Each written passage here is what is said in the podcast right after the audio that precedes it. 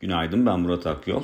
Piyasalar seçim sonrasında oldukça güçlü bir performans sergilemeye devam ediyor. Hafta sonu açıklanan yeni kabinede özellikle de Mehmet Şimşek'in ekonomi yönetiminin başında olmasına pozitif tepki verildiğini görüyoruz.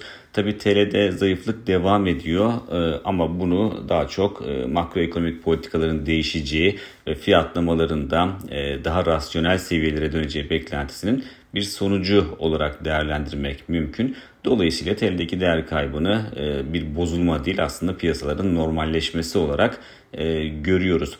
Diğer taraftan e, Türkiye'nin 5 yıl vadeli CDS primine baktığımızda da zaten bu çok daha net bir şekilde kendisini gösteriyor. Orada e, seçim öncesine kıyasla ciddi bir geri çekilme söz konusu ki e, dün de zaten 500 bas puanın altını test etmeye başladı. Türkiye'nin 5 yıl vadeli CDS'i ki bu da zaten yaklaşık olarak e, son 3 haftanın en düşük seviyelerine tekabül ediyor.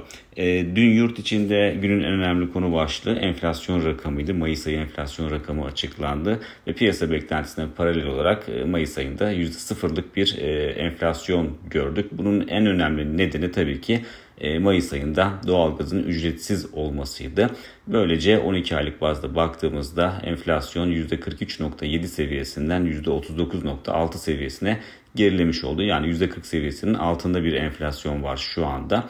Ama genel piyasa beklentisine bakarsak burada çok fazla e, kalıcı olunmayacağı düşünülüyor. Yıl sonu tahminleri ağırlıklı olarak %40-45 aralığında seyrediyor.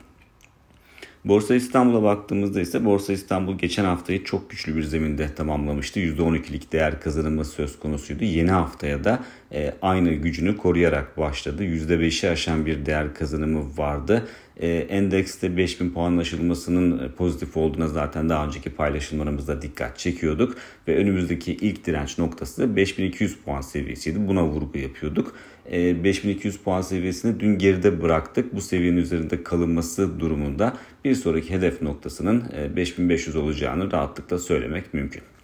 Bir sonraki podcast'te görüşmek üzere.